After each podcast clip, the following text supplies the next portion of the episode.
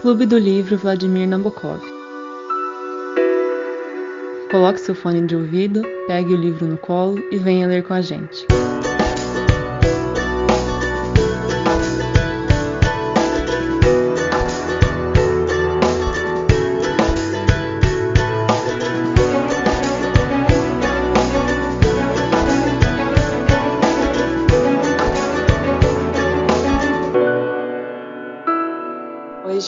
A gente vai iniciar agora as discussões do quarto dia, começando pela Laude. Alguém tem alguma, algum comentário nessa parte? Não.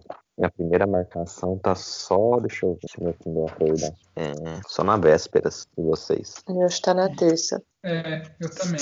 Fê? Oi, eu não tenho nada nessa parte assim de reflexão. Tá?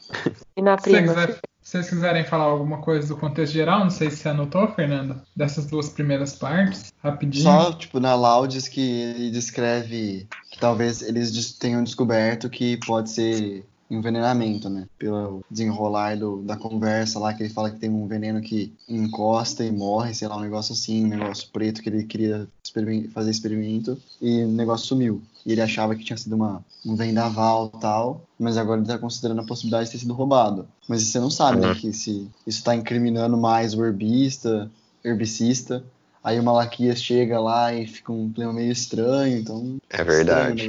É verdade. Aí na. Eu não lembro o que acontece na prima, Lucas. O que acontece na prima? Nossa, também não lembro. Deixa eu clicar aqui só pra ver o. Que ele sempre dá um preview antes, né? Ah, ele vai fazer aquele. aquele interrogatório com o Salvatore e depois com o. Celeireiro. Lembra? Sobre o passado dele. Gente, tá me ouvindo? Essa, Sim. essa parte Ah, é tá. interessante mesmo.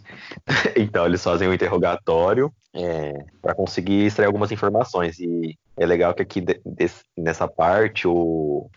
Parece que o Guilherme tem uma mudança assim, de postura na forma de interrogar, porque até então ele estava meio que passivo assim com os monges. Aqui ele já é mais, ele aposta mais as fichas dele, sabe? Ele é mais incisivo. Ele pressiona para obter a informação. Ah, É, eu e acho que ele- final, isso com. Ele já tinha informações pontuais sobre os dois. sim, é. Ele só queria que eles confirmassem. E ele, ele tá fazendo o que ele falou lá no. Acho que é no, no primeiro ou no segundo dia. Que você tem que bater quando os caras estão mais fracos, né? é, Então tinha Como acabado de tinha acontecer o negócio. Ele foi sim. lá. Pode falar. pô. Perguntou. É, E aí lá no final ele só acontece dele das, das lentes dele reaparecer e do cara ter feito as novas, tipo assim, aquele esforço, empre... aquele esforço empreendido pelo Ferreiro, pelo Nicola, foi muito Aham. em vão. Vidreiro, né? É. Ferreiro. Não, mas eu acho que é Ferreiro mesmo, amor. Porque eram os Ferreiro? dois, né? Um tava fazendo, um tava fazendo a forquilha e o outro tava fazendo as lentes. Ah, tá. Bom, É, é, nesse. O que eu achei engraçado, rapidinho, só pra comentar, Aham. foi que assim, no primeiro momento eles precisavam quase que revirar o mundo pra conseguir um óculos pra ele, pra ele poder decifrar os, os, é, escritos do Venâncio, né, que o Venâncio tinha deixado. E eles não conseguiam achar esses óculos. O Ferreiro tentou fabricar os óculos e não conseguiu. E agora, de repente, aparecem os dois óculos na hora que tá chegando a Inquisição e tal. Então, assim, é muita coincidência também nessa pensar. Pelo menos quando eu tava lendo, eu achei isso, sabe? Em vez de chegar um, chegar dois. Eles estavam com dificuldade de ter um e agora tem em abundância. Muito estranho. É, acho que é também pra mostrar que, tipo assim, isso aí não, não necessariamente ajudaria a resolver mais rápido, né? É só um instrumento e pra ficar uma, um pouquinho de humor também, né? Não ficar um livro muito sério.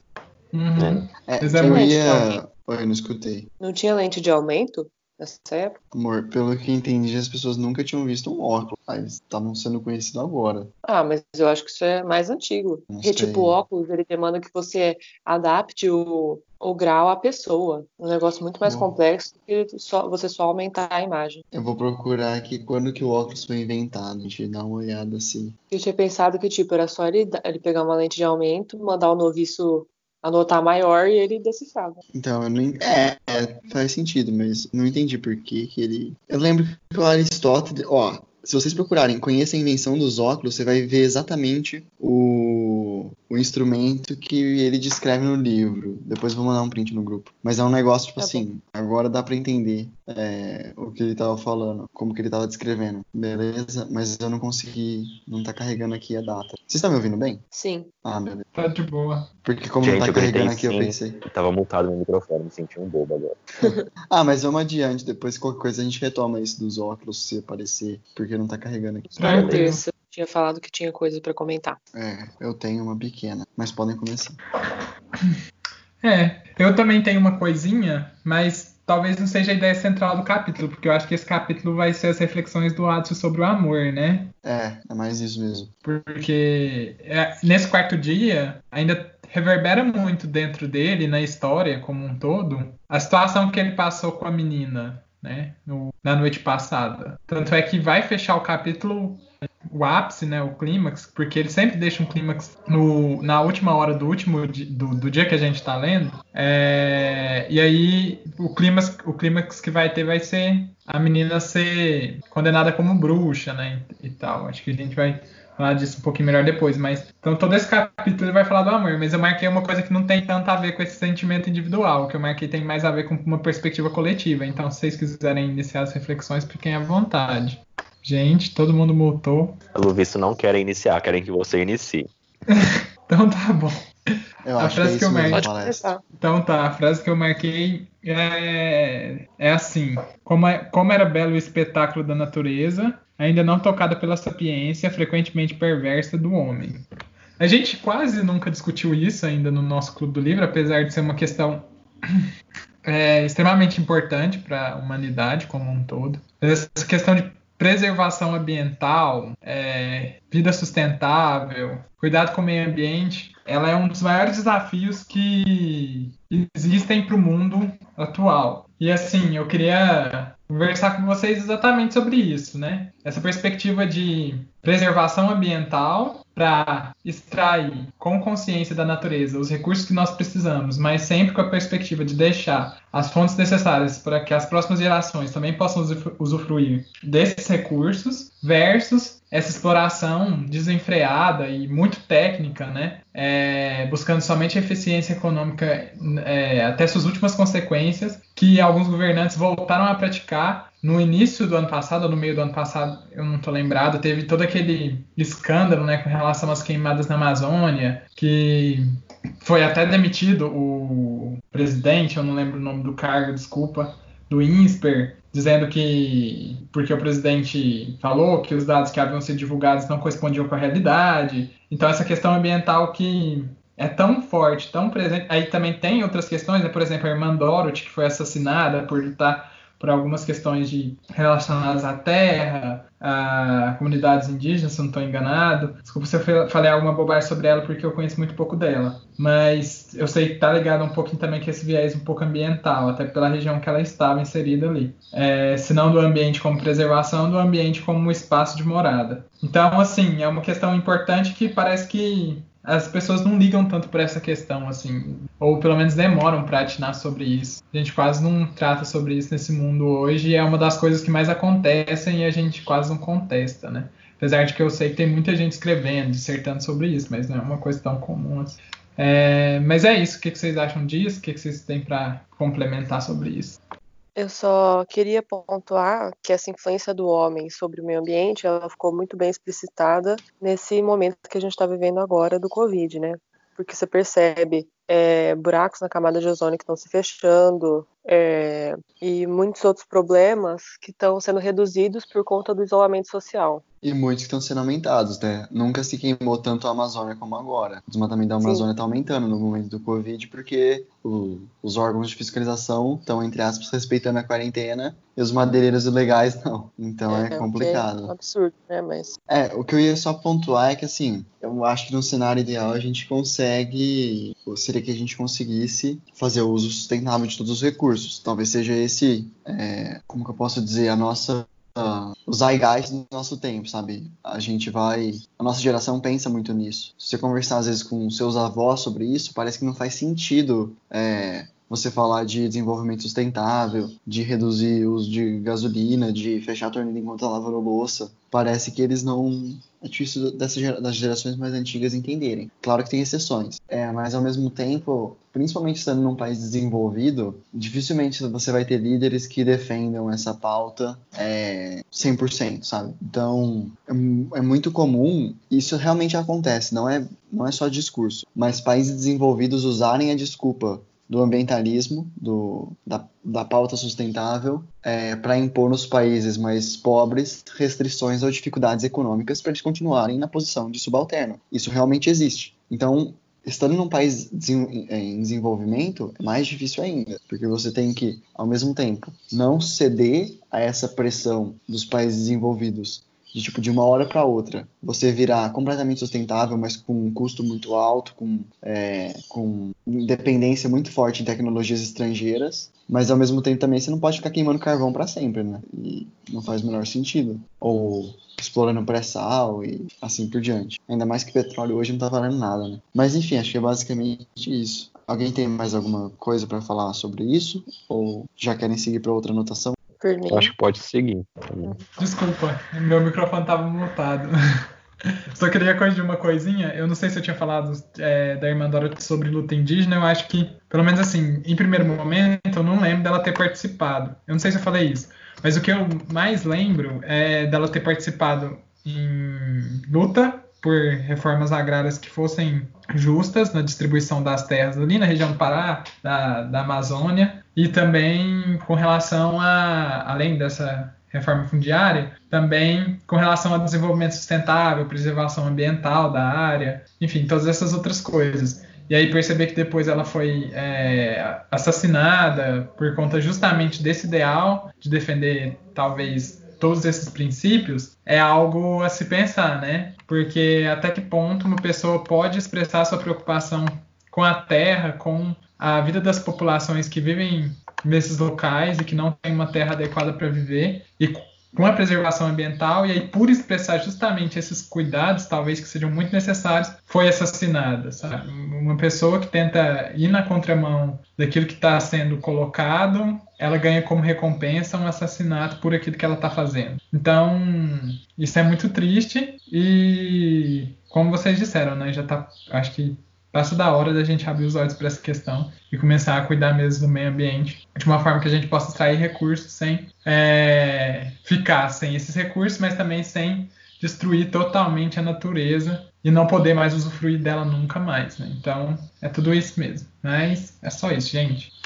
Eu ia é, voltar agora um pouco para o início do capítulo para falar sobre aquela questão do amor que o Gabriel tinha comentado. Eu vou ler um trecho aqui para iniciar a minha parte da discussão. É, é o Adson falando. E por isso eu padecia naquela manhã do que para mim era mal, mas que para outros talvez fosse bem, e bem docíssimo, pelo que compreendo agora que a minha perturbação não era devida à maldade de meus pensamentos, dignos e suaves em si, mas à gravidade da relação entre meus pensamentos e os votos que pronunciara. É, eu achei, na verdade, bem triste essa parte, porque eu não sou muito a favor, gente, deixando muito claro, não sou católica, mas eu não gosto muito desse, dessa questão do voto, do voto de castidade, porque eu acho que, não sei se isso influenciaria o, os padres, os monges aqui no caso, tanto a ponto de reduzir eles a. É, reduzir a santidade dele, né? reduzir o conhecimento teológico que eles têm e a fé. E aí, Tava só pensando porque esse desejo reprimido, talvez ele, se o, a relação deles, se eles fossem casados, não sei, se fosse um negócio regrado, talvez prejudicaria menos do que esse desejo reprimido que, eles ficam guardando dentro de si. Então, alguém quer comentar alguma coisa sobre isso? Eu posso fazer um comentário? Pode falar, Gabriel. Vai. Vai. Lucas desmutou o microfone e depois mutou de novo. Eu, eu ia falar que você pode falar. ah, então tá bom. É, eu não conheço tanto a história do celibato, mas eu acho que não foi uma coisa que sempre existiu, eu acho. Eu preciso pesquisar mais a história para conhecer mais a fundo. Mas eu tô falando isso com base numa aula de história que eu tive é, na época do ensino médio, é, sobre a história da Idade Média, que aí eu lembro do professor falar que o celibato ele tinha sido colocado para a Igreja Católica uma forma de tentar fazer com que os padres pudessem se dedicar exclusivamente para a igreja, porque talvez uma família pudesse tomar o tempo do padre, é, pudesse retirar alguns, é, pudesse dar alguns distrativos para que ele não se doasse totalmente à igreja, à ordem, aos estudos né? Porque naquela época, mesmo Oxford que surgiu era ligado à igreja, né? Tanto que a gente está vendo aqui o, o, caso do Roger Bacon. Então, a igreja tinha o domínio inte intelectual, então além de fazer essa parte teológica, tinha todas as funções que existiam ali dentro. Então, para eles conseguirem, vamos colocar assim, trabalhar só para a igreja e não ter uma família ter que se preocupar com a família também, ter essa divisão de tarefas, eles ficariam só por conta da igreja. É engraçado porque hoje eu, eu, eu aí dá para discutir milhões de coisas sobre celibato. Eu sou católico, mas eu não vou entrar muito nesse mérito, mas o que anda acontecendo também, muita gente no, na sociedade, né? Muitas pessoas hoje é, não querem ter família, não querem ter filhos, não querem casar, querem ficar, tipo, a vida inteira sozinhos só para estudar e cuidar da carreira profissional e ser uma pessoa bem sucedida, papapá. Então, da, dessa mesma forma que talvez a família fosse um distrativo nessa época, muita gente hoje nega a, a, a construção de uma família para é, é, se beneficiar, né? Para tentar fazer com que um rumo da vida só seja seguido. É, então é, é, um sintoma dos novos tempos. É, lógico que aí é bem diferente, né? Porque na igreja era uma imposição, aqui é uma escolha. Então muda totalmente a figura. Mas ainda assim, por mais que seja uma escolha, o quanto isso não nos escraviza, né? De viver é, novas oportunidades, de abrir a cabeça para pensar outras coisas além daquilo que a gente colocou que tem que ser o nosso destino, sabe? É, então é, é isso. Mas é uma reflexão bem ampla mesmo. É, queria fazer um comentário o Gabriel ele trouxe que uma das funções né, seria o, a pessoa, né, o padre, se dedicar exclusivamente às questões da igreja. Mas também é importante se lembrar que o celibato ele foi instituído como uma forma também de manter as riquezas da igreja para a igreja. Então também tem um viés econômico. É, se você pegar, por exemplo, a época de feudalismo, o filho primogênito ele herdaria as terras feudais. É, e para os outros filhos, tinha basicamente dois outros caminhos. Ou ele seria um cavaleiro, né? É, poderia também ganhar ali um pedaço de terra de um senhor feudal e ser um cavaleiro dele, ou ele seguir para a função religiosa, se tornar um, é, fazer parte da instituição da igreja. Só que se o celibato não tivesse instituído, é, se ele tivesse uma família, é, a riqueza que tinha vindo junto com ele, se às vezes o pai dele deixou alguma coisa para ele, é, isso seria levado pela família. Então, é, o celibato também foi instituído naquele contexto com um viés econômico. É,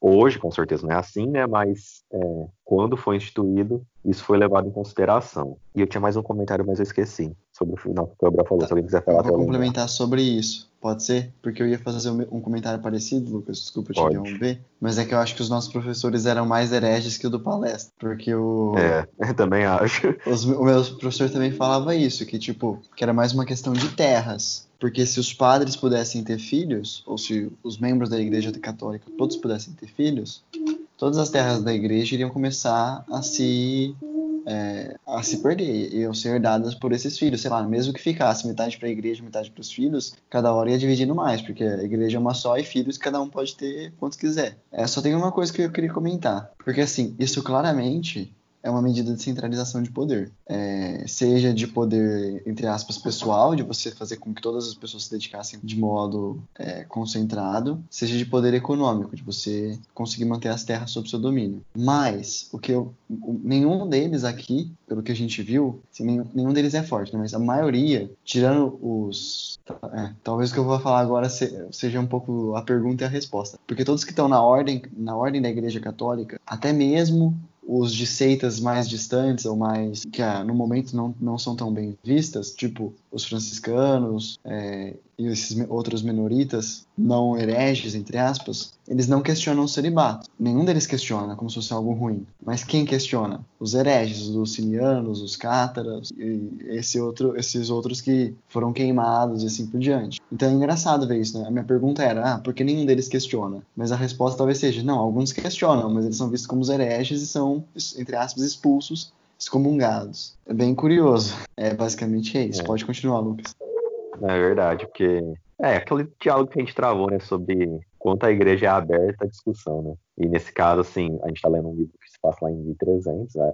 muito mais do que hoje, ela não era aberta ao diálogo. Então, nesse caso, é, é aquilo que a gente discutiu. Mas o que eu queria comentar, que eu lembrei agora, no segundo comentário, é que eu acho um pouco paradoxal o fato de a igreja instituir o celibato, proibir de ter família, e uma das coisas que ela prega é a constituição de uma família, é a formação de um lar, é o matrimônio, tem toda uma celebração especial para isso. E aí, tipo, a figura que teoricamente representa a igreja ali dentro da comunidade, né, que seria o padre, os bispos, essas figuras assim, não podem. Então eu acho um pouco paradoxal, acho um pouco estranho. Tanto que algumas outras religiões já de hoje em dia, né, pastores, já podem se casar e constituir família, o que seria um exemplo para sua comunidade, né?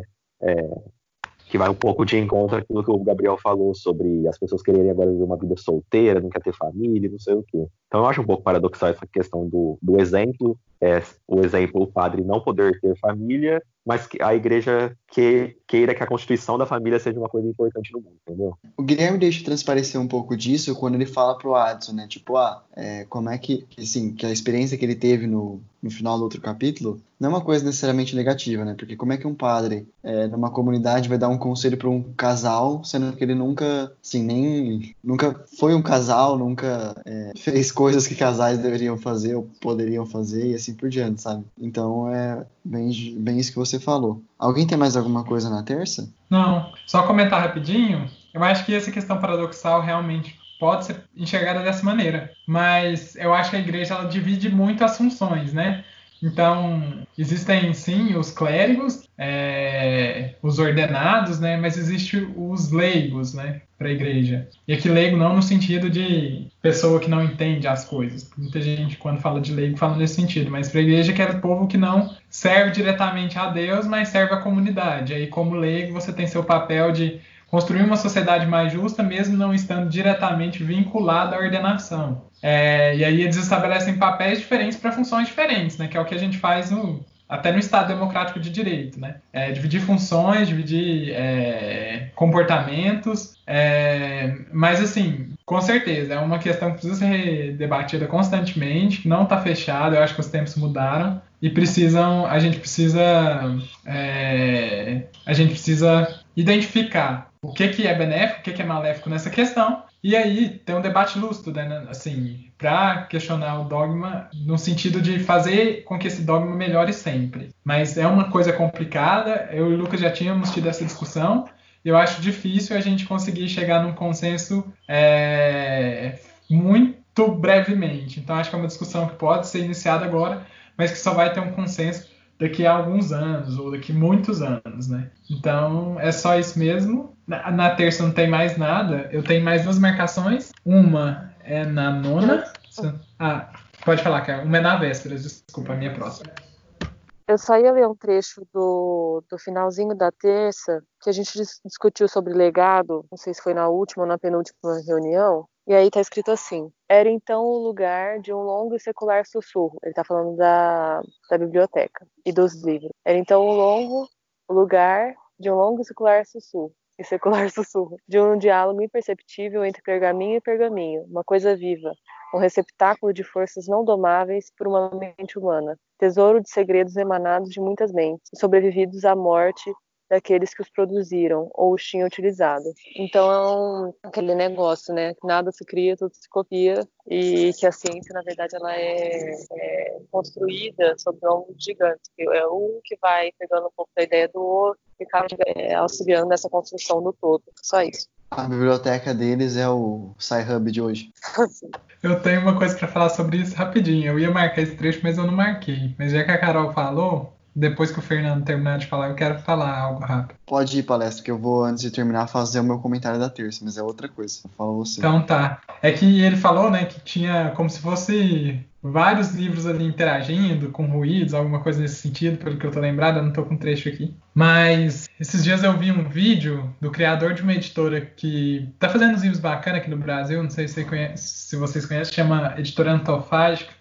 E, e aí, entrevistando um dos criadores, ele, é, muita gente fala assim pra ele, ah, ele tem uma biblioteca muito grande em casa, né? Falando pra ele, ah, por que você fica naquele lugar silencioso ali? Lá é tudo morto, lá ninguém fala nada. tal. E aí ele pega e responde falando assim: Que isso? Lá é o lugar mais barulhento da minha casa. É, lá tá as discussões mais ferrenhas, é o lugar mais ruidoso, porque você tem um autor lógico, ele está fazendo uma metáfora, né? Então você tem ali um livro que o autor está falando que o importante, sei lá, o Leviatã do Hobbes é o Estado controlar tudo. E aí você tem outro livro que é, fala justamente o oposto, que precisa do liberalismo, Estado mínimo. É, aí você fala de um livro que tem um princípio feminista, o outro que não. Então, assim, é uma briga constante de autores que ele fala, né? Um ruído constante. E eu achei essa metáfora muito bonita, porque realmente a biblioteca, se você for tor tornar os livros pessoas, né? É, e imaginar que o que está escrito neles é uma fala constante, ali na biblioteca vai estar tá todo mundo falando uma coisa diferente, e todo mundo discordando e concordando. Então é uma briga danada naquele ambiente, né? Que pode ser silencioso, mas que na verdade é um ambiente riquíssimo de informações. Eu vou antes de entrar na minha parte da terça, fazer só um pequeno comentário, que há uns 3, 4 anos atrás, teve uma briga do Barroso e do Gilmar Mendes no Supremo Tribunal Federal. E aí uma das piadinhas que ficou circulando era que alguém colocou tipo assim, não sei se colocou ou se já tava, né? Porque os dois escrevem muito sobre direito constitucional. Então tava o livro de um de um lado, o livro do, do outro no outro, e se encostando assim numa estante de biblioteca. Alguém tirou uma foto e falou assim, ó, agora vocês vão ficar aí conversando até se entenderem para depois aprender a não, não destratar o coleguinha, um negócio assim. É só uma piada sobre isso de um autor conversar com o outro. Mas o comentário que eu queria fazer é voltar lá ao que a Carol tinha falado do amor. É bem rápido. Eu assisti um filme uns dias atrás que chama, acho que em português é O Retrato do, de, uma menina, de uma Garota em Chamas, uma coisa assim. É um filme francês é, que ganhou, não ganhou Cannes em 2019, que ganhou foi o Parasita. Mas assim, ele foi premiado. É, e tem um momento do livro que estão três garotas e elas estão lendo é, o vídeo, a, aquele conto do o mito do Orfeu e da Eurídice. Eu não lembro basicamente, eu não lembro tudo, mas basicamente assim. É, a Eurídice está aprisionada no Hades, no, no, inferno com Hades, e o, Orfeu tenta salvar, sal, salvá-la. E o Hades fala basicamente assim, ó, vocês vão andando, depois de muito, depois de muitas aventuras, muitas peripécias, altas confusões, ó, vou deixar ela sair. Só que é o seguinte, vocês vão andando. Ela, você não pode olhar para trás. Se você olhar para trás, ela vai ficar aqui para sempre. Mas se você conseguir não olhar para trás e chegar até o final, sair do, sair do Hades, sair do inferno, vocês podem viver para sempre. Vocês podem viver juntos até morrer. Basicamente é isso. E aí, adivinha, quando eles estão quase saindo, ele tá colocando o pezinho para fora do Hades, ele é lá para trás para ver se ela tá lá e ela é sugada de volta para as profundezas. E aí tem uma menina que ela é um pouco assim mais simples, digamos, e ela fica desesperada. Meu Deus, ele é muito burro, não sei o quê, por que, ele fez isso? Agora eles vão ver, não vão viver nunca mais vão se ver e tal. E aí tem uma outra que é um pouco mais artística assim, ela fala, olha, ele fez a escolha do poeta, não a do amante. Ele escolheu ter para sempre o retrato dela é, na mente, a imagem dela, entre aspas, perfeita, do que ver ela envelhecendo e, entre aspas, apodrecendo ao seu lado. E aí, quando eu tava lendo o que o Adson está descrevendo, em alguns momentos ele fala disso, por isso que eu fiz toda essa introdução. Porque ele fala assim: eu vou pegar dois trechos que eu escrevi à mão. Como eu escrevi à mão, eu vou ver se eu consigo entender o que eu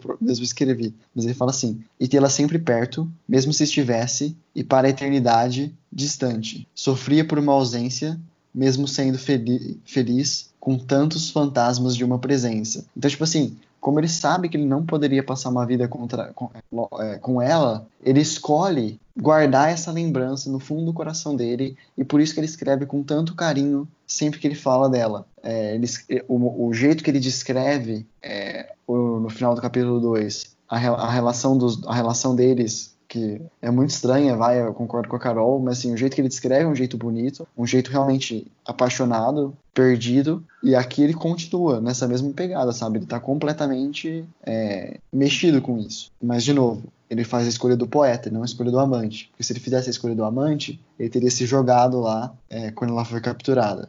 Mas aí eu vou continuar. Se alguém quiser fazer algum comentário para complementar. Não, eu tô de boa. Carol, não só que... Pode seguir, Fernando. Eu só tava pensando enquanto você tava falando, Fer, é, tipo assim, a pessoa que ela escolheu o celibato, ou foi obrigada, não sei, é, ela não passa pelas etapas do amor, né? De quando você é pequeno, você gosta do amiguinho, Aí você fica aquela troca de olhares, que você vai construindo essa paixão, né? Ele teve um momento curto, uma pessoa que ele nem conhecia, não conversou, então não deu tempo dele desenvolver alguma coisa muito profunda em tese, só que isso para ele significou algo muito maior do que significaria para qualquer outra pessoa, né? Que assim, é uma coisa é, é um momento na vida, né? Então é muito diferente. Uhum. Só isso. Concordo com você. Então, tá certo. Esse capítulo ele vai é, esse capítulo, né, que é a terça, é porque é muito estranho chamar um tempo monástico de capítulo, né? Mas ele nomeia assim. É, vai refletir muito sobre isso do amor. Né? Eu acho que não teria como a gente não tocar nesse ponto. Mas é, o que mais vocês querem falar? A gente já pode mandar a sexta. Eu na sexta não tenho nada. Eu acho que a sexta e o, a, o Noah são capítulos bem curtinhos, só para mostrar tipo os frades menores chegando e no outro os homens do Papa chegando. Acho que é basicamente isso. Aí talvez se vocês não tiverem ninguém, a gente já podia ir para as vésperas. Se vocês não tiverem nada, né? pode ser então vésperas. Eu acho que sim, porque eu não tenho nada. E é realmente isso que você falou, né? O interessante é que os homens simples chegam primeiro que os homens do Papa, vamos dizer assim, né? É. Eu achei engraçado que ele fala que os, o Bernardo de Gui lá, ele chega falando paz e bem, que é a expressão dos franciscanos, né? Então o cara tá tentando se ser o amigão de todos tal. E outra coisa que me chamou a atenção é que enquanto o Guilherme estava investigando frades, o, o Bernardo estava investigando é, pessoas leigas e camponesas. Então isso me fez pensar que, tipo, o Guilherme desde o começo assumiu que quem estava matando era um monge. E esse Bernardo tá tentando jogar a culpa para fora da abadia, sabe? Isso me chamou um pouco a atenção. Mas eu não sei se talvez mais para frente, no próximo capítulo, a gente tenha uma noção melhor. Sim, você quer comentar alguma coisa sobre as duas ordens? Porque o Lucas tinha perguntado lá no nosso grupo, às vezes também para as pessoas que estão escutando. Isso fica um pouco ah, mais claro do que está acontecendo. Bem, né? Mas eu acho que é basicamente isso, tipo, os frades menores eles são meio que comandados pelo Michele de Césena, e se eu não me engano ele é um franciscano. E basicamente os franciscanos eram, eram uma ordem uh, monástica, uma ordem católica que pregavam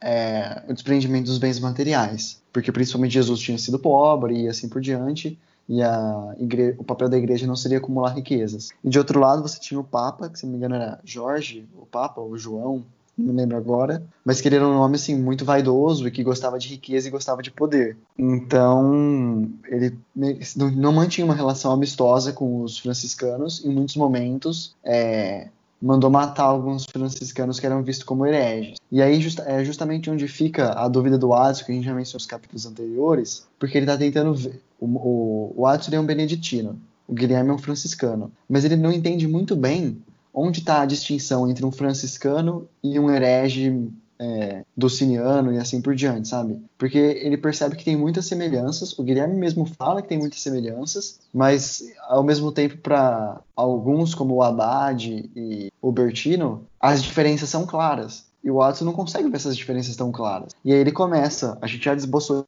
isso em alguns capítulos anteriores, né? Que talvez, tipo assim, Aquele que espera uma mudança não seja visto como herege, mas aquele que tenta buscar a mudança pelas vias concretas seja visto como herege, e assim por diante. Acho que basicamente é isso para con con contextualizar os dois grupos. E eles estão. tá rolando uma negociação. O Papa quer que o, o Michel de, de César né, venha para Avignon, que no momento é como se fosse o, Vaticano deles hoje, a sede do Papa. É, e eles estão vendo se compensa ele lá para negociar ou não porque parece que é meio que uma armadilha. Acho que é isso. Sim, aí se você quiser só embalar e já terminar falando do contexto, por que questão na abadia, essas coisas, rapidinho, pra gente já passar pra, Opa, pras extras. Palestra, acho que eu vou deixar você faz, fazer isso por dois motivos. Um, eu já falei ah. muito. Dois, eu não sei se eu lembro direito qual que é o.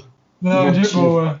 É, é porque ficou muito obscuro, né? Acho que a gente precisa talvez resgatar esse algum ponto do livro. É, o Lucas já até tinha perguntado isso pra gente, e eu também não lembrava. É, mas assim, pela minha memória falha, é... o Guilherme então está investigando algumas coisas que estão acontecendo ali na abadia, porque a abadia talvez esteja sendo questionada pelo Papa, o que está acontecendo ali dentro, como as coisas estão acontecendo, a liderança que tem ali dentro. Talvez eu, eu lembre um pouco errado, mas a minha impressão mais forte desse momento que eu tenho de lembrança é isso. E aí, além de talvez ter todo esse conflito, né, que já está existindo, esse mal-estar entre o Papa e o Abade, vamos dizer assim, não sei. É, talvez eu esteja falando bobagem, mas se eu estiver falando bobagem, depois a gente, qualquer coisa, faz uma errata no próximo episódio. É, além de todo esse mal-estar, ainda está acontecendo problemas de assassinato ali na abadia, né? De, de monges morrendo e ninguém sabe o que é, então o Guilherme está tentando investigar para esclarecer isso. E a Inquisição chega, talvez, ainda para questionar ainda mais né, como está sendo é, gerida aquela abadia. E enquanto isso, os franciscanos estão ali passando, né? Estão de passagem, pelo que entendi, é, na abadia. E é isso, assim, pelo menos o que eu me recordo. Talvez esteja errado, mas pelo menos a impressão mais forte que, que eu tenho na minha memória é essa. Ó, só um pequeno comentário. Eu não lembro exatamente, então eu concordo com tudo que você falou, tirando o finalzinho. Porque pelo que eu entendi, é, eles combinaram a abadia como se fosse meio que um território neutro para os homens do Papa, que tem, é comandado pelo inquisidor Bernardo de Gui, e o Michele de, de César e os, os frades menores conversarem, dialogarem meio que para ter um chegar num pré-acordo de um, uma paz entre os franciscanos e os e o Papa. Então, tipo assim, de um lado o Papa não vai perseguir os franciscanos e de outro os franciscanos vão pegar a pobreza, mas sem atacar o alto clero. Uma coisa assim, pelo que eu entendi. Mas eu vamos... também entendi isso que o senhor falou. Beleza. Eu não vi como uma parada transitória dos franciscanos. E eu entendi, por sinal, que o Guilherme estava lá para mediar essa conversa. É, eu acho que o pano de fundo, assim, o grande embate é, é o conflito entre franciscanos e beneditinos. Acho que é isso, né? Então, é. na verdade, eu acho que os beneditinos são um território neutro aí nesse caso. Que os beneditinos são da abadia. Os beneditinos são uma ordem que eles não. Justamente pelo voto de silêncio, então, eles não questionam muito as ordens da igreja. Mas eles têm uma ortodoxia um pouco mais profunda. Então é como se fosse assim: você tem três grupos franciscanos, o Papa e os beneditinos. Como dois deles estão brigando, eles vão procurar é, conversar em território neutro, que são os dos beneditinos. Só que chega nesse território neutro e tem um monte de monge sendo morto e tá tudo de cabeça para baixo. Então, altas confusões na Idade Média. Pode falar, palestra. É, eu, eu, não, eu realmente não lembrava, não, não sei o que, que aconteceu, não sei se é porque tem muito tempo que eles vão, eles vão discutindo muito isso, né? As finalidades de eles estarem ali ao longo do livro, de eles terem parado, do, do Guilherme ido para Abadia, do Adson ido para Abadia, é, por que, que os monges franciscanos estão indo, por que, que é, a Inquisição está indo mas é, é bem esparso, assim. Não é em um ponto central, pelo menos não que eu me lembre, não tem uma conversa central que define isso tudo. Então tá disperso ao longo do livro, então realmente fica mais difícil de notar e tal. E eu é, realmente me esqueci aí, mas eu acho que isso que vocês falaram então, de que talvez o Guilherme seja o mediador. É, e aí os franciscanos estão indo talvez para Avignon, não sei. Só que antes eles vão passar pelo, pelo, pela abadia, né? E ali talvez já tentar chegar num pré-acordo, num acordo com o Guilherme de mediador entre eles e esses homens do Papa, não sei. É, então é isso. A Carol voltou, parece que tinha caído. Voltei. É, o Lucas mandou um negócio aqui, mas só rapidinho para fazer um comentário, é que o Guilherme, ele talvez pudesse ter se visto como um mediador neutro, entre aspas, porque ele foi inquisidor, ele é franciscano, mas ele é de outras terras, ele é da Inglaterra, entendeu? Então, assim, você não tem como achar um monge que é meio franciscano e meio é, inquisidor. Talvez ele seja o mais próximo disso, entende? E se você pegar um beneditino para arbitrar um conflito entre os dois, talvez não ficasse. Talvez o Beneditino não entendesse muito bem. Mas assim, é, eu acho que a gente entendeu o contexto geral. Realmente as informações elas, ela vem muito nos diálogos, em nenhum momento ele te pega pela mão e explica o que está acontecendo. Se eu não me engano, na apresentação que eu estava lendo, e aí eu descobri o spoiler do livro e parei de ler, ele explica melhor isso. Então talvez lá no final do livro, quando a gente for discutir esses textos extras, fica mais claro, fica mais explicado na nossa cabeça, tá bom? Mas acho que no momento a gente não precisa se preocupar muito com isso, não. Ó, o que o Lucas mandou aqui. Um monge franciscano investiga uma série de assassinatos em um remoto mosteiro italiano. Isso provoca uma guerra ideológica entre franciscanos e dominicanos, que seriam os monges do Papa, pelo que eu os do Papa, enquanto o monge lentamente soluciona os mistérios dos, assassinatos. Dos assassinatos. Então, essa é a é, sinopse essa do é. A, a sinopse. Mas acho que tá bem pelo que a gente entende até agora, está bem explanado por vocês. Acho que a gente pode seguir. Então vamos lá. É, eu tenho aqui um, um, comentário nas vésperas e outro é, depois das completas, se não estou enganado. Isso mesmo, é isso mesmo. Só eu tenho uma na, na, vésperas. Alguém tem? Vou dar uma olhada, mas podem ir conversando. Você falou É, que tem qual começando aí, palestra? Eu tenho uma. Eu tenho uma agora e uma depois das completas. Tá, eu também. Tem uma na véspera, uma depois das completas e uma na noite, mas. E eu acho que a gente vou- deve ter grifado todas iguais, né? É, Pelo provavelmente. jeito. Eu vou começar porque eu falei pouco até agora. Eu vou falar. Aí vocês complementam com o que vocês quiserem comentar se for a mesma marcação, certo? Certo. Minha marcação na véspera é a seguinte: Os outros consideram-me sábio porque venci, mas não conheciam os muitos casos em que fui tolo porque perdi, e não sabiam que os poucos segundos antes de vencer, eu não estava certo de não ter perdido. É, essa aqui, essa frase, eu já discuti bastante isso palestra em algum- alguns outros livros. É, tipo, a nossa vida hoje em dia é muita questão do ser e parecer, né? É, as pessoas só veem o final, não veem o caminho que teve até chegar a essa conclusão. Então só vem o sucesso. E a forma como a nossa vida hoje em dia se orquestra, ela contribui muito para isso. Então a nossa vida, tipo, ela é baseada em posts do Instagram, é baseada nas nossas redes sociais. Então as pessoas só veem a vida bonitinha, não veem é, todo o esforço que teve. Então, tipo assim, dando um exemplo aqui nosso, enquanto universitários. É, no nosso Instagram, no nosso Facebook, acho que só eu praticamente em rede social aqui, vocês tudo estão sumidos. Mas enfim, enquanto jovens eu falo, no nosso Instagram, no nosso Facebook, teria uma foto nossa no, no trote que a gente foi aprovado na universidade. E as pessoas não, veri, não viriam que por trás de tudo isso teve uma rotina de estudos, um sacrifício. Então, esse trecho aqui, enquanto eu lia, me reflexionou quanto esse ser e parecer, é, que não é tão não é tão pensado, né? Tipo, as pessoas só veem a finalidade e não veem o processo. Se vocês quiserem comentar alguma coisa sobre isso, se for o mesmo trecho que vocês marcou. É o famoso vê as pingas, mas não vê os tombos. Ai, Fernando, é zoeiro mesmo. Você quer comentar alguma coisa, Fer? Porque eu quero falar disso que o Lucas falou brevemente, assim. Não, eu gostei do que o Lucas falou, eu não tinha pensado muito nisso, mas realmente, o cara, assim, por outro lado, pode pensar que não é tanto ser e parecer, mas assim, ele trucou e deu certo e ele tá colhendo os frutos disso. Se ele tivesse errado, não estaria colhendo, mas se ele tivesse errado, talvez tivesse passado despercebido, sabe? Eles iam só achar que ele era um cara meio louco, mas eles acharam que ele era um gênio. Pode falar, palestra. Ah, então tá bom. É... é só que assim, o que o Lucas coloca, eu acho muito interessante, porque muitas pessoas elas acham que não há realmente essa ponte, né, para construir. Todo o processo entre você ter uma escolha e aí começar a empreender esforços para realmente conquistá-la, né? A gente acha, é, é, já queria, sei lá, aprender as coisas instantaneamente. Eu já conversei isso muito com ele, né? E aí elas só ficam pensando no resultado, no resultado, no resultado, no resultado. E elas não querem passar pelo processo de chegar ao resultado. É, muita gente pensa, ah, eu preciso, sei lá, é, ser famoso. E aí não pensa no processo de chegar até lá, só quer ser famoso, ser famoso. Muita gente, sei lá, no mundo da música, quer chegar na primeira aula de piano e tocar o terceiro movimento da Sonata Luar do Beethoven,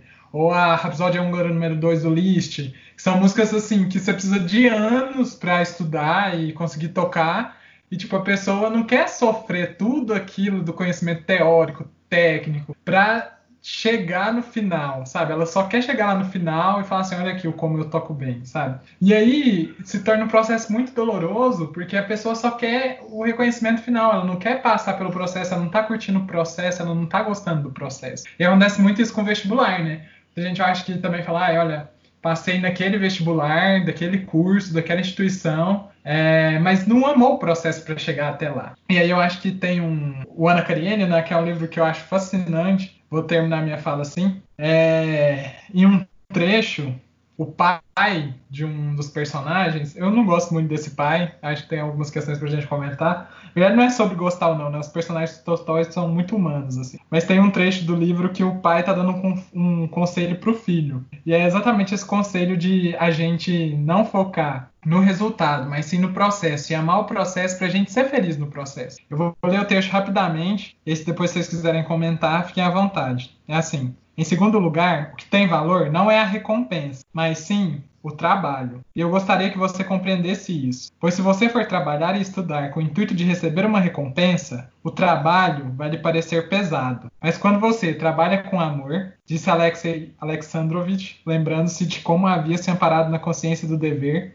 durante o maçante trabalho daquela manhã, que consistiria em assinar 118 documentos. Encontra no próprio trabalho a sua recompensa. Então, é justamente isso, né? Quando você espera o resultado, você não vai ser feliz, porque você sempre vai estar olhando para frente. Agora, se você se recompensa com um trajeto, aí você vive e ama o seu trajeto e vive feliz, né? Sem esperar resultado nenhum. Sim, e quando a gente bonito, foca parece. só nesse resultado, é, quando as pessoas focam só no resultado, é aí que vai gerar angústia, né? Que é angústia e, consequentemente, uma futura depressão, que é um dos grandes males do nosso século, né? Manda bala, Fernando. Muito bom o comentário de vocês, eu não tenho nada a acrescentar. Carol, tem alguma coisa a acrescentar? Também não. Achei muito bonito. Então, a marcação eu da véspera de vocês foi a mesma? a minha é um pouquinho Não. diferente, mas o que, que a Carol marcou? Ah, tá. É, em vez de conceber um único erro, imagino muitos. Assim não me Aham. torno escravo de nenhum. Deve É. Foi o que eu marquei. É, eu tipo assim, eu, eu grifei a parte que o Lucas é, leu, mas eu achei que essa outra aí valia a pena trazer pra discussão também. Que depois ele complementa, que o Atsu, pensando no Guilherme, não estava interessado na verdade, é, que outra não é senão a adequação da coisa no ao intelecto. E aí o que eu pensei é que basicamente assim, a lógica seria você pensar em princípios primeiros e fazendo deduções mentais. Mas o que o Guilherme está fazendo, ele vai olhando é, os fatos, as coisas concretas e pensando diversas possibilidades, tipo, meio que aleatoriamente, sabe? Ele vai imaginando todas as possibilidades possíveis. Ele tá equi- equivalente a fazer um experimento mental. Então, talvez um pouco mais próximo de uma empiria, assim. Não uma empiria, mas uma, uma dedução, né? Enquanto o outro seria uma indução. E... É, acho que basicamente é isso. É, eu, o que eu pensei quando eu marquei esse trecho foi, lógico, tem toda essa questão do método científico, né, de você não fiar sua confiança em um só, em uma só hipótese, mas enxergar o todo, as hipóteses alternativas que existem para explicar aquele problema ou aquele fenômeno. Mas eu pensei também, além dessa metodologia científica, na parte de pensamento cotidiano, assim, né? Porque quando você concebe um- uma única coisa, aqui ele está falando do erro, né? Mas vamos trocar e vamos pôr verdade. Quando você concebe uma única verdade, é, você se torna escravo dela. E aí, se não tiver mais opção, você vai fazer de tudo para defender essa verdade. E quando a gente. E aí eu lembro que quando o Sérgio Moro saiu do Ministério da Justiça, as pessoas que defendiam o governo Bolsonaro. Elas ficaram loucas, assim, porque elas tinham que arrumar justificativa de não sei de onde, porque aquela era a verdade para elas. O governo era bom. O governo é, não fazia interferências políticas nas investigações e várias outras coisas. E ao mesmo tempo, um pilar da moralidade do governo dele saiu, quebrou. E aí as pessoas tinham que, para se fiar nessa verdade a qualquer custo, porque elas se tornaram escravas dela, aqui, so- aqui como o livro está, está escrito, né? Quando você toma uma verdade, você se torna escravo dela. Eles tiveram que rebolar, mas de um tanto, mas de um tanto para conseguir justificativas que é muito mais fácil, talvez, você deixar a sua consciência em aberto e analisar os fatos de uma forma sem estabelecer uma verdade única. Então,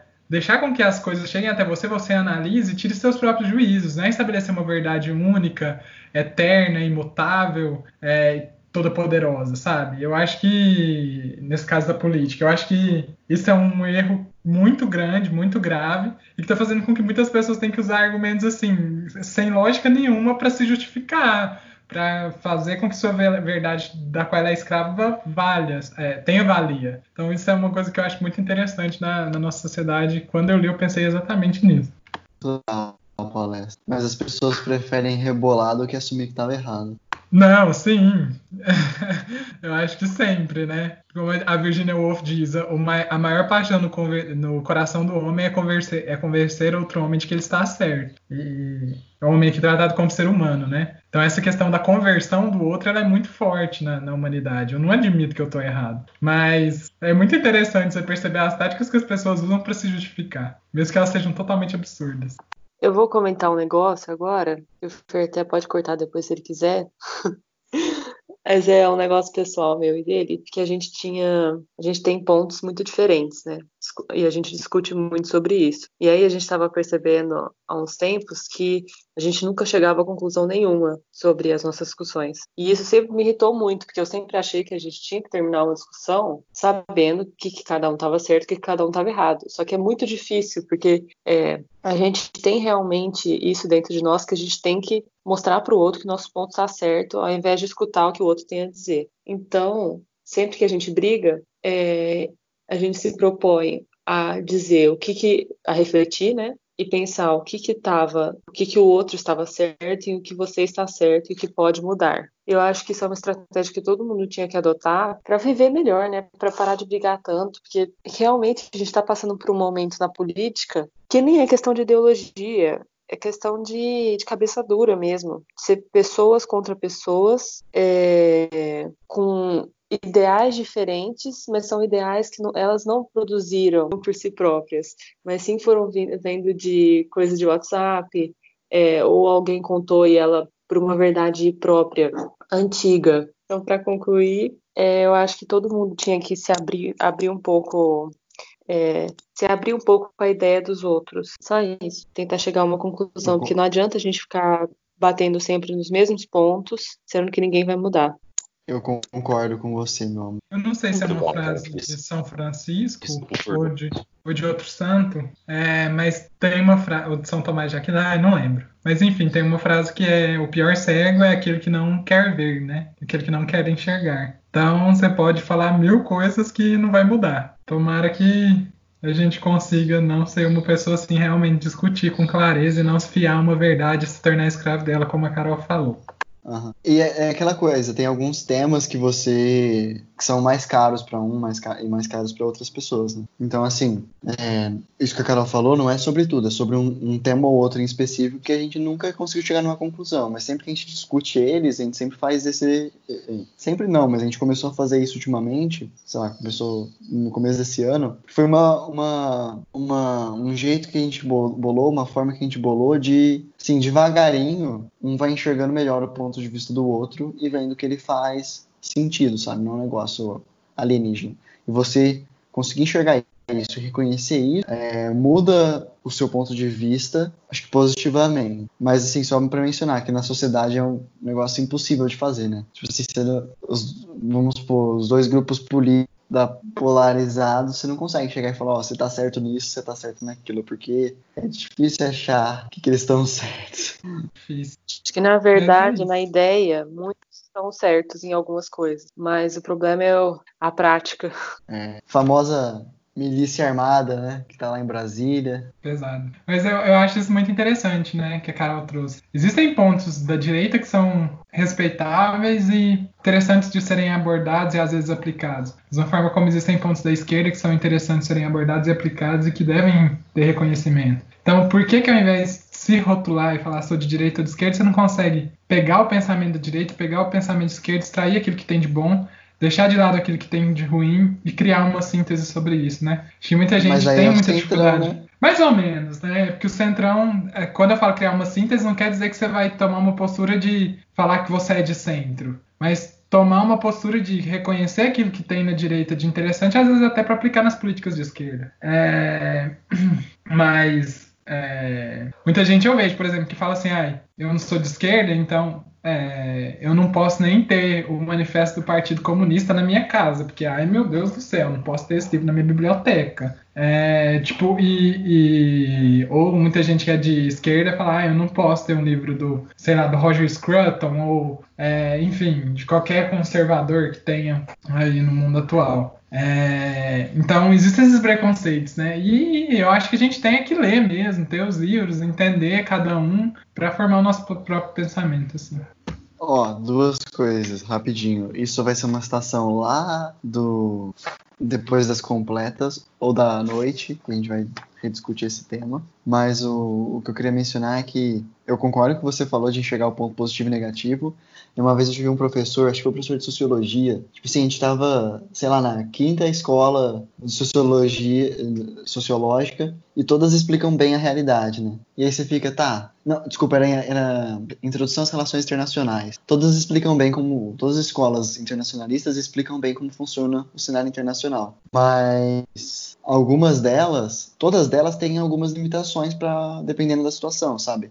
Então a realista ela é muito boa para explicar o contexto de guerra, mas na paz ela não faz muito sentido e assim por diante. e cada escola se olha para outra e tenta corrigir as limitações da outra e fica é, e por esse motivo tem outras imperfeições. E a resposta que ele deu eu achei muito boa, que é basicamente, olha, se você tem todas essas escolas e todas elas de alguma forma, mesmo que imperfeita, interpretam a realidade, talvez o que você tem que fazer é escolher em cada situação usar uma delas, usar cada uma delas, em cada situação mesclar elas, mesclá-las. Então, se todas interpretam bem, se todas as teorias interpretam bem a realidade, é só você escolher qual que você vai aplicar em cada situação. Você não precisa necessariamente ficar fiel à escolha realista e aplicar isso num cenário de, de completa paz, de cooperação internacional, porque não vai funcionar. E a mesma coisa funcionaria na política. Mas vamos uhum. correr, porque a gente está gravando de manhã dessa vez, e aí talvez algumas pessoas tenham que sair mais cedo e tal né, palestra. Então vamos adiante. Ainda tá de boa. Ainda tá de boa, mas vamos, vamos finalizar assim. Eu só tenho mais um comentário, então tá de boa. Acho que vai dar pra terminar com uma folga bem grande. Então, para que parte a gente vai agora? A gente estava nas vésperas, né? Vocês querem vai comentar mais alguma completas. coisa? Completas é bem curtinho. Alguém tem alguma coisa? Não. Então vamos, vamos para Eu tenho, eu tenho. Completas. Ah, desculpa. Ah, tá. Não, acho que tem depois das completas. Eu pensei que você estava resumindo o nome. Ah, tá.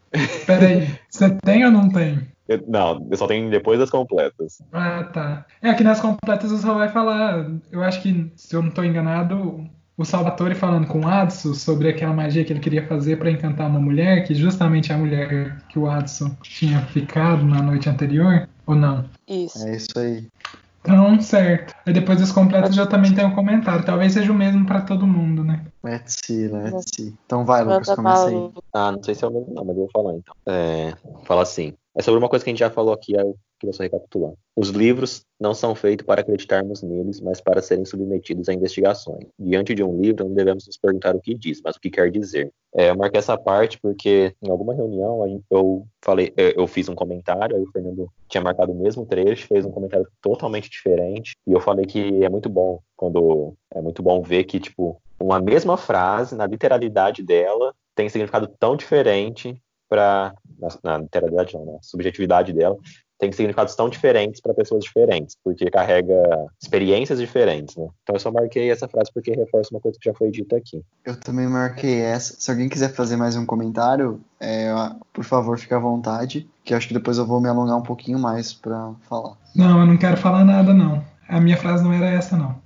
Tá. É, eu grifei uma antes também, mas eu vou falar dessa. Amor, você tem alguma coisa pra falar? Não, pode falar. Tá, é o seguinte, eu, eu grifei essa parte pelo mesmo motivo que o Lucas, eu acho, mas uma discussão que eu queria trazer é que é o seguinte, a diferença de livro didático e livro assim, você pegar um livro de história, didático de história, e você pegar um livro de um historiador sobre história. Qual a diferença, né? Eu tava pensando muito nisso, porque assim, eu já vi várias pessoas defendendo as universidades particulares e é, como a universidade pública tem decadência e tal, mas uma coisa que sempre me agradou na universidade pública é que assim, não existe, talvez até exista um universo paralelo de resumos e cadernos e eu concordo, isso existe, mas também existe na particular também. Mas o ponto é que muitas vezes o ensino aqui particular no Brasil ele é feito através de apostilas, inclusive nos cursos superiores, enquanto o ensino nos cursos das universidades públicas eles são feitos com base em livro. E qual que é a grande diferença disso? Que eu enxergo, pelo menos eu queria ver com vocês, é que o ensino na universidade pública ele vai te ensinar a buscar o conhecimento em primeiro lugar e se você quiser, se você quiser ir além, a produzir conhecimento então, é, a partir do momento que você tem lá uma. Não sei se deve acontecer com vocês também, eu tenho quase certeza disso. Mas sei lá, eu abro a emenda do, de alguns cursos, que eu tô, algumas disciplinas que eu tô fazendo, e tem, sei lá, 15 obras. Você fala, meu Deus, nunca vou conseguir isso. O professor tá de sacanagem, né? Mas não é, não é muito isso. É tipo assim, olha, cada um desses livros fez uma pequena contribuição ao assunto. Então você tem lá os principais, mas se você quiser complementar, é, você pode ir bem a fundo. E o mais interessante é que você vai na fonte primária. Talvez em direito eu não poderia falar que é a fonte primária, porque a fonte primária, por excelência e por definição, seria a lei e por diante. Mas eu posso falar que é pelo menos, sei lá, o primeiro autor que falou sobre aquele assunto. O primeiro autor que foi na lei, se debruçou, pensou sobre isso e escreveu. Enquanto se eu fosse um material didático, eu pegaria, sabe, a síntese que alguém fez sobre várias pequenas obras de uma forma mastigadinha, para não me dar margem de interpretação, para eu não ter te perder meu tempo tendo que interpretar e simplesmente é, absorver Eu não tenho que buscar o conhecimento, tenho só que absorver. E assim, era basicamente isso que eu queria ver com vocês. Como que a gente enxerga a diferença desses livros? Tipo assim, o livro didático e o livro, entre aspas, primário. Porque ao mesmo tempo eu enxergo o valor do livro didático, que é você pegar uma informação muito complexa e simplificar e democratizar o acesso e transformar informações complexas em coisas é, compreensíveis e assim por diante, em didáticas, né, por definição. Mas também é, enxergo muito valor em você pegar um livro que você gaste uma hora para ler três páginas, para você enxergar é, de onde veio tudo aquilo que você viu no livro didático e como você pode ter outra margem de interpretação. Eu tive esse choque quando no meu, no meu primeiro ano eu li. Nossa, esqueci o nome do autor agora. Acho que Introdução à Economia Brasileira, uma coisa assim. Um livro de um historiador bem clássico brasileiro, que foi ministro da, da Economia. Mas enfim, eu não vou lembrar o nome dele agora, para não ficar muito longo. Tipo, eu li o livro dele e comparando, eu tinha acabado de sair do cursinho, né? Então lembrava muito das coisas do ensino médio. Comparando com o que eu tinha visto, era, sabe, muito aprofundado. Ele pegava dados estatísticos, ele explicava muito melhor e, sabe, me deu uma outra visão. Então, basicamente é isso. Eu queria ver com vocês o que vocês acham e desculpa pelo monólogo. Eu vou deixar o palestra fazer a defesa pelos livros não didáticos.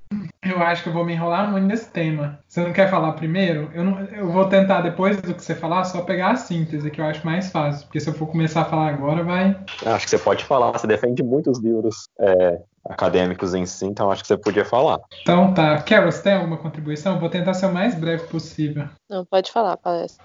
Então tá. É, não vou entrar no mérito de universidade particular versus pública, porque eu não conheço o ambiente da universidade privada. E é muito heterogêneo, né? Você pega, por exemplo, a escola de direito da FGV de São Paulo, é uma escola muito respeitada, mas é uma exceção, talvez, aí no Brasil, de uma escola particular que tem, talvez, todo esse respeito. Mas realmente é um mercado heterogêneo. Tem faculdades faculdades particulares. Então, vou entrar tanto nesse método. Mas sobre obras, eu vou falar que gosto muito do livro didático é, no ensino médio. Acho que ele tem esse primeiro passo de nos levar ao conhecimento. Os conceitos mais importantes estão destacados, a linguagem é mais fácil. Eu acho que muita gente, quando chega na universidade, quando vai pegar os livros, pelo menos na área médica, vê que os livros eles não são tão fáceis de entender assim, sabe? Você lê um parágrafo de um livro de anatomia, por exemplo, um livro que é referência pra gente, que é o Moore, Anatomia Clínica, é muito complicado. Tanto é que muita gente nem lê, vai pelo Atlas de Anatomia ou vai pelas aulas de anatomia. Então, muita gente acaba, por essa dificuldade do livro universitário não ser tão didático, acaba preferindo outros meios para às vezes até conseguir obter melhores resultados dentro da universidade, sabe? É, e eu sempre procurei, o Lucas falou isso, né? E é uma verdade, porque eu sempre procurei estudar por livro. Eu nunca fui para uma prova sem ter lido um livro. É... Só que assim, era muito desgastante, sabe? Eu via pessoas que não estavam lendo o que eu estava lendo e que tinham melhores resultados do que eu estava tendo. Então, isso também te faz pensar no caráter do seu estudo, em como estudar. Será que aquela obra realmente é para aquele momento? Porque existe também uma coisa, pelo menos na universidade, na faculdade de medicina, é, falando lógico da minha vivência, que é um grau de especialização muito alto. A gente aprende muita coisa que, assim, é... não sei se os meninos acham isso, mas que é muito específico. Assim, a gente talvez não vai lembrar daquilo depois, porque realmente é uma particularidade de algo tão pequeno que não vai ser tão relevante assim. E aí você sentar e gastar três horas da sua vida para ler aquilo, sendo que você não vai, sei lá, virar um anatomista, ou que você não vai virar um fisiologista, sabe? Então qual que é o motivo disso? É, eu entendo que para quem quer pesquisar, fazer uma pós-graduação nessa área, talvez seja interessante. Mas em termos de resultado, e aqui quando eu falo resultado, estou falando desempenho acadêmico mesmo, cru, que é o que muitos alunos buscam, é... acho que talvez não seja a maneira mais interessante de aprender. Uma coisa que eu gosto muito de falar é: se você se sente confortável, se sente seguro lendo um livro e realmente aprende com ele, ao invés de ele te gerar muita dúvida e você gastar um tempo que você poderia ter gastado com outra fonte, então estude pelo livro. Se você se sente confortável, se realmente você se sente que aprende. Mas se não, busque uma outra fonte que seja confiável, sabe? É... Leia algo que seja mais didático, talvez, mas que seja, talvez um livro mais curto, talvez, é... não sei, outras fontes, algum site é, que seja muito confiável, alguma página web assim nesse sentido, mas que seja confiável. Isso eu acho que tem que ter, que é imprescindível. Agora, se fiar só num estilo de estudo, eu aprendi, eu acho que talvez com o passar do tempo que isso não seja tão interessante. E acho que infelizmente aí talvez a base sempre vai estar no livro, no livro, né, universitário, mas você sempre vai ter que estar buscando outros meios para conseguir consolidar melhor seu estudo. Por isso que eu comecei a mesclar, né? Eu passei muito a prestar atenção na aula do professor e não me fiar só nos livros. É, e aí, às vezes, pegar caderno de outras pessoas, é, pegar anotações de pessoas que já passaram por aquela matéria, para você que isso acontece e não acontece na UFTM, que eu já vi isso sendo relatado na USP São Paulo, é, já vi isso sendo feito na UFG em Goiânia, que eu, que eu estive lá. Então, isso é uma, é uma coisa que acontece em todos os lugares.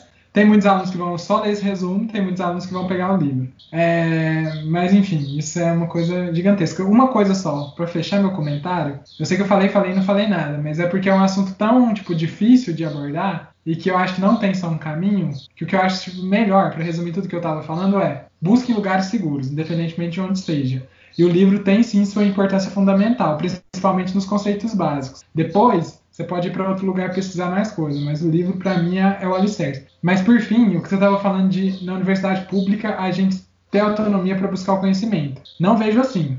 Talvez no quesito pesquisa, sim. A gente tem muito mais pesquisa, né? Isso é indiscutível. E eu acho que isso é a parte de produção de conhecimento, né?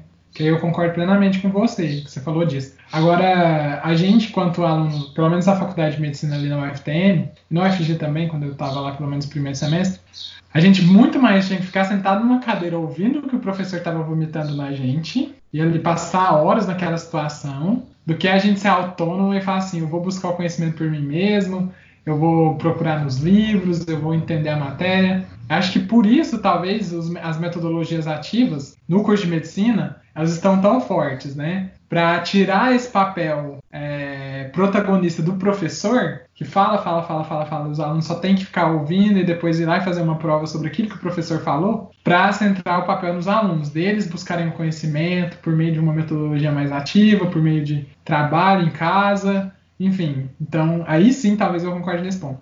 Mas enquanto hoje, com esse ensino tradicional que a gente tem, aí eu, eu tenho dificuldade de concordar. Mas é basicamente isso, gente. São visões diferentes sobre o mesmo assunto. Vamos dar essa discussão por encerrada, então, eu acho. e passar. Acho que o queria... Palestra tinha dito que não era esse o comentário dele do Depois das Completas, né? Não. Eu só queria que o Lucas falasse um pouquinho disso, porque eu sei que a experiência dele talvez seja um pouco diferente da minha. Eu acho até interessante. Se ele puder falar rapidamente sobre isso, eu sei que eu me estendi, desculpa. Se você quiser fazer uns cortes mais pontuais dessa fala, pode fazer, Fernando. Mas é isso, só tá. pra gente poder conversar melhor sobre esse tema. Posso falar. É, bom, eu. É, a gente está dando aula agora no cursinho popular, né? Você falou que sempre estudou, sempre não, decidiu estudar no ensino médio por livro didático, que é da onde vem todo o conhecimento que vai ser transformado nas apostilas de cursinhos famosos do Brasil. Né? Então, Poliedro, Ângulo, Coca, eles pegam esses livros didáticos, os autores se baseiam nessas fontes para criar um, uma coisa mais resumida, como o Fernando falou. É, e pelo que eu te conheço da faculdade também, você sempre busca utilizar livros acadêmicos em si nas suas leituras. É, por isso que eu pedi para você comentar. Já eu, eu sempre estudei minha vida inteira em escola particular, né? Ensino médio eu fiz no objetivo e fiz cursinho no COP. Então eu sempre estudei por apostila nesse quesito. Então nosso ensino médio já diferiu é, bastante. E enquanto na faculdade eu leio algumas obras sim, mas muitas eu não vou atrás da referência acadêmica direta. Eu pego um resumo, eu pego é, algo mais enxuto, né, para ler, até por questão de tempo e tudo mais, ou por facilidade mesmo na leitura. Tem obras que eu leio a, a bibliografia recomendada, mas nem sempre eu faço isso. Por isso que eu pedi para você comentar. Só que, não sei se a Carol comentou com o Fernando, a gente iniciou uma, um grupo de revisão de fisiologia. E aí eu acho. Minha cachorra tá latindo. Aí eu acho engraçado comentar é que, tipo assim, no primeiro período foi um período que, tipo, é um período de adaptação, foi um período difícil. E eu estudei só por resumo, praticamente. Pegava, assim, anatomia para ver um atlas e tal. Mas, por exemplo, fisiologia eu peguei só por resumo. E agora a gente tá revisando essa matéria. E aí eu tô estudando pelo livro, tô lendo o livro em si. E aí eu percebo que, tipo assim, tem uma diferença muito grande em como a informação é passada. Então, eu não sei se eu conseguiria dar uma conclusão agora do que é a melhor forma quanto a isso, porque, como eu, essa explanação que eu fiz, durante toda a minha vida foi praticamente livros didáticos, é, até no começo da faculdade foi assim, mas você percebe que os livros é, tradicionais, vou falar, falar assim, tem uma importância muito grande e também tem uma forma didática de passar informação dependendo da obra que você pega. Então eu não sei que conclusão que eu dou não, mas eu acho que, que é igual você falou, depende do momento e da situação de como a gente quer pegar essa informação. É, eu vou, vou, fechar bem rápido. É que, por exemplo, alguns livros, os autores são didáticos, a tradução é didática, enfim, e outros não. E a aula do professor é igual o Fernando disse, tem um compêndio ali de vários autores diferentes dentro daquela aula, né? Não é só uma referência, são 15, porque além das obrigatórias tem as recomendadas, as complementares, não sei o quê. Então na aula dele ele usa muita coisa. Então se você for não dá para você pegar mais de um livro para ler. Eu acho que isso é consenso assim quase que geral. É, como o semestre é muito corrido, não dá para você ler mais de um livro de fisiologia, mais um livro de anatomia, mais um livro de bioquímica, mais, sabe? Então é, acaba que você só tem que ler um. E aí, se você estudar só por um livro, não vai ter tudo que o professor falou na aula. Aí você vai ter que usar um resumo para poder ver o que o professor deu ou o seu caderno. E tem gente que fazendo isso é, tem resultados melhores academicamente do que pessoas que leem os livros, né? Então, por isso que chegou um ponto que eu comecei a fazer as duas coisas, né?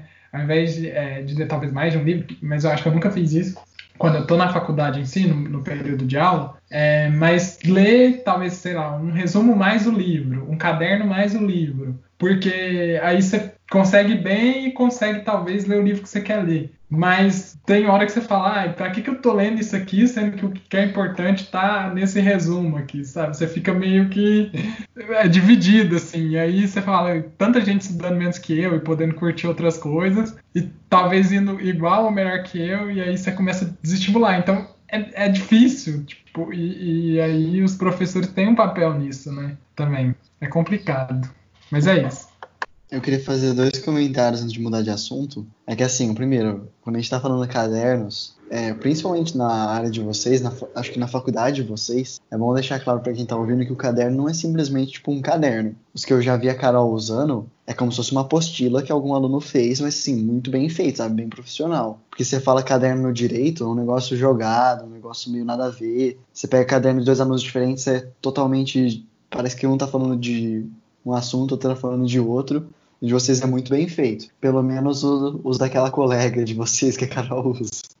E a, a, outra coisa que eu ia falar é que essa estratégia que o palestra falou, eu já usei e para mim é melhor é que melhor funciona. Ela demanda um pouco mais de tempo, mas é basicamente assim. O professor dá aula, se acompanha por um livro mais resumido ou por um caderno, por didático, o que quer que seja. E aí você tem, você tem em mãos o Atlas, o, o, o livro mais completo, para você poder consultar as dúvidas que você tem, não no, no livro mais resumido, no, no caderno, mas você consulta as dúvidas no mais completo. Porque assim, 99% das vezes você vai conseguir tirar sua dúvida lá, tá? Mas é basicamente isso. Aí, antes de passar adiante a palavra, eu só vou, só vou voltar porque eu tinha um comentário antes bem curtinho que eu acho que é pertinente só para retomar as últimas, a discussão do nosso primeiro dia sobre ciência. Que ele fala lá, o Guilherme falando pro Watson: Vê, puseram entre os monstros e as mentiras nesse caso são os é, todos que não são católicos, né? Também obras de ciência, ou seja, eles estão colocando, eles colocam no mesmo balaio é, os hereges, os cientistas e os infiéis e assim por diante. Eu acho que vale muito a pena é, refletir um pouco mais sobre isso por conta do cenário atual que a gente vive, onde a ciência é tão importante, mas tão negligenciada e posta de canto. É, eu não tenho muito comentário para fazer sobre isso. Eu tenho um comentário de um trecho que eu marquei nesse, depois das completas também. É meu último comentário. Alguém quer falar alguma coisa antes? Já pode falar, palestra.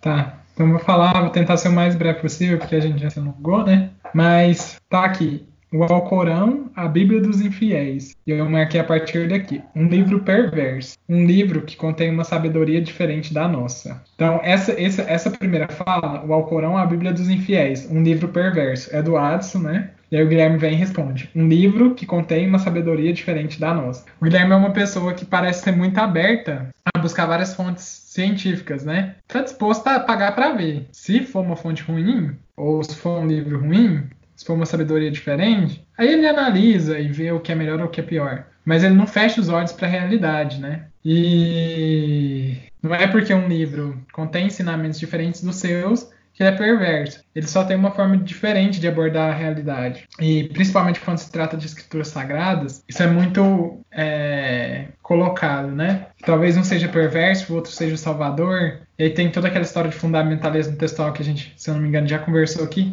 que é um conceito desenvolvido pelo Martin Putney no mundo da escrita, que a pessoa tenta encaixar o texto independentemente do contexto, da época, da convivência social, um texto de milhares de anos atrás, no momento de agora, sem refletir, sem fazer as adaptações que talvez sejam devidas, e isso em qualquer tipo de texto, né? Um texto histórico, um texto filosófico, um texto poético, enfim. Sempre saber o contexto em que aquilo que foi escrito e como pode conversar com os dias de hoje sem cometer um anacronismo. E é isso, assim, basicamente. Eu acho que não fechar os olhos para as fontes e entender que as sabedorias elas são distintas entre si e saber reconhecer o valor de cada uma.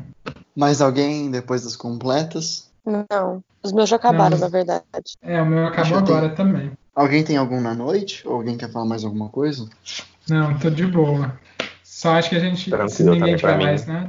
Ó, eu tenho mais um pequeno comentário, só vou falar aí rapidão e a gente encerra, pode ser? Na noite. É, eu acho que a gente só precisa comentar esse enredo finalzinho, depois que você der o seu comentário, Tá. porque ele é importante para a ponte do próximo dia. Ela fala, eh, a, a mulher que foi capturada pelo Guilherme de, pelo Bernardo de Gui, ela tá falando em, na língua, provavelmente uma língua próxima ao italiano, né, ou algum dialeto. E o Adson fala assim, embora falasse, estava como muda. Há palavras que dão poder, outras que deixam mais desamparados. E dessa espécie são as palavras vulgares dos simples, a quem o Senhor não concedeu o saber, saber exprimir-se na língua universal da sabedoria e do poder. E acho que isso simplifica, isso está conectado com o que a gente discutiu no último capítulo sobre o simples, de como é, eles interpretam as coisas, como eles se expressam. E isso talvez seja um ponto muito grande do acesso à justiça, que a gente vai ler o Castelo mais pra frente, né? E o, o palestra me falou que a obra fala sobre isso. Mas basicamente o acesso à justiça é que as pessoas geralmente não têm informação e quando têm elas não sabem como se expressar, né, com quem que elas devem falar e assim por diante. É, então eu achei esse ponto muito interessante. Talvez a gente possa discutir mais sobre isso depois. Mas era basicamente isso, meu comentário. Vamos para as especulações. É, é só o que você disse, né? Não conhecer os dispositivos jurídicos e seus direitos torna a pessoa muito dependente em todos os quesitos. E um tema que eu sempre reflito muito, que é até objeto da minha iniciação científica, é isso. Como que as pessoas chegam até a justiça para judicializar a saúde, né? E como que elas ficam sabendo? Quem é a parcela da população que fica sabendo sobre isso, que tem consciência de seus direitos e que pode judicializar? Então, realmente é algo que deve ser pensado, né? Justiça para quem? E se a justiça é realmente justa está sendo universal, em, em um certo sentido. Mas é isso. Se vocês quiserem abordar rapidamente o que foi acontecendo nesse final pra gente fechar o dia e fazer as especulações, tipo de enredo mesmo, né? Lucas, Carol, que não falaram tanto. Eu que sei quem é o assassino, só queria falar uma coisa. Esse dia deu muitas dicas. Cara, eu Nossa vou te falar Senhora. que eu tô, eu tô desconfiando de uma pessoa, mas lembra, eu, é, mas é estranho. É muito estranho que eu tô desconfiando. mas sério mesmo. Acho que eu nem vou falar aqui, depois eu falo pra vocês no grupo. Enfim. É, Mas é isso. Eu- O que é que foi acontecendo aí nesse final, Lucas, Carol? Vocês querem falar um rapidinho? Que eles voltaram pra biblioteca, né? Depois o que, que aconteceu? Tá. Então, do enredo, basicamente, eles voltaram na biblioteca, eles conseguiram meio que decifrar é, como a biblioteca era organizada, é, meio que por parte do mundo e por. Que ele fala que tem uma hora que são obras está escrito Espanha se você ler a- as iniciais ao contrário, que eu achei meio estranho, mas parece que meio que em cada sala tem uma letra. Me corrijam se eu estiver errada. Aí, se você ler uma sessão ao contrário, você vai ler, por exemplo, Espanha. E aí é, eles vão descobrindo como foi feita essa organização, e aí o Guilherme acaba lendo vários trechos de muitos livros diferentes, e o Adso, ele acaba se deparando de novo com a questão do, do amor em alguns livros, só que meio que escondido do Guilherme. Pode completar, Lucas, que eu não lembro direito o resto. Ah, não, acho que a gente foi explanando bem durante o que aconteceu, durante a discussão que aconteceu nesse último dia. O Fernando disse que tem bastante dicas, mas é, não sei, né? O importante você falou, né, que eles conseguiram decifrar boa parte do labirinto da biblioteca, mas pelo que parece eles vão querer voltar lá ainda. pelo que, o, pelo que o Guilherme falou. Eu acho que eles vão ainda querer voltar. É, é, eu acho que assim, eu tenho já uma opinião diferente de quem seja assassino, mas não tenho, tipo, uma opinião diferente no sentido que eu acho que não é o Abad mais, mas eu não consigo pensar em quem seja ainda. Também tô bem indecisa, só que uma coisa que eu queria frisar, que eu esqueci de mencionar, é que eles descobriram que, é, na verdade, estava faltando uma sala é, e que essa sala provavelmente tinha alguma, alguma forma é, meio escondida de ser aberta. Então, pelo que eu entendi, eles vão tentar voltar para a biblioteca depois para tentar, tentar abrir essa sessão diferente da biblioteca é. e para pegar o livro. Se ele estiver Isso parece ser bem importante e também tipo é, é interessante porque é o, dá a entender que é ali que é o Finis África, né? Tipo assim, na África é onde estão os livros dos infiéis, dos, dos cientistas, não sei o quê. E ali é tipo é o fim da África. Então é o lugar onde está tudo que eles consideram pior. E é lá que eles não conseguem entrar. É, e aí depois que eles saem, eu acho que eles veem toda aquela cena, né, da, da menina ser pegada com o Salvatore ali, e o Salvatore ser flagrado, né, com todos aqueles materiais da bruxaria. E aí o Bernardo faz uma discussão sobre o que é a bruxaria e de algumas experiências que ele já teve na Inquisição, se eu não estou enganado. E aí condena a menina para fogueira, que é a menina que o Adson teve as relações com ela. O Adson, por, é, vamos colocar assim, uma interferência do Guilherme, não corre até ela, né? E, e que o Guilherme fala, ela já é carne queimada e tal, não tem como reverter. E o Salvatore, é engraçado que o tratamento para ele, pelo que eu tô lembrado, parece que pode ser diferente, né? É, sendo que ele que foi que armou tudo ali, ele talvez não seja queimado, que é aquilo que a gente já tanto comentou, é, para os amigos tudo, né? Para os inimigos a lei.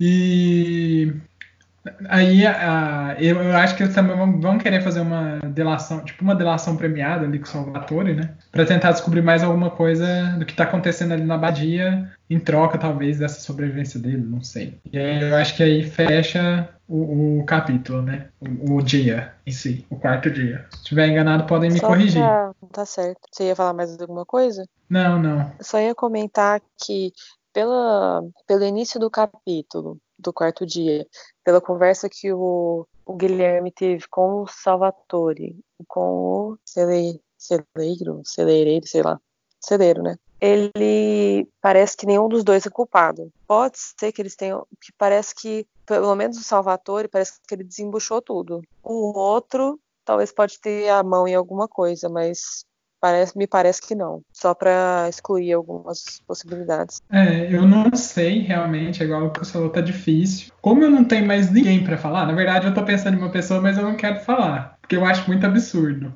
Mas é, como eu não tenho outra especulação para fazer, é, eu vou continuar falando que é o Abad por falta de escolha mesmo. Vou continuar nessa linha porque talvez as duas pessoas que eu esteja pensando é o Abad e outra, talvez outra alternativa, mas que eu acho muito absurdo para si.